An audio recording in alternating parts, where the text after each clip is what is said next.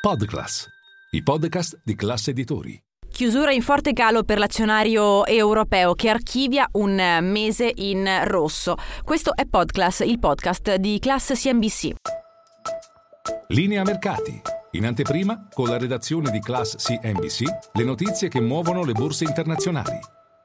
Giornata che si chiude in calo per due punti percentuali per il nostro Fuzimib che chiude sulla soglia dei 26.000 punti. Tra i titoli in controtendenza troviamo sicuramente il Monte dei Paschi di Siena con un rialzo dell'1,8% nonostante siano arrivate sia da parte di Credit Agricole Italia che da parte di Banco BPM negli esponenti di riferimento che oggi hanno partecipato alla assemblea annuale di Banca d'Italia un no almeno momentaneo ad aggregazioni con la banca senese il titolo comunque continua ad sollevarsi, a rialzarsi grazie alle speculazioni della creazione di un terzo polo di cui ieri ha parlato il numero uno eh, Lovaglio e dunque di una possibile ripresa del consolidamento bancario nel nostro paese che possa davvero ripartire dalla banca più antica d'Italia. Poi ancora in rialzo oggi troviamo Fineco e Nexi mentre in fondo al nostro MF Italy 40 sono rimasti con un calo di circa il 4% Prismian e Leonardo. Sul fronte obbligazionario spread che che si chiude stabile in area 180 punti base, un rendimento inferiore al 4,10%. Sul fronte europeo a livello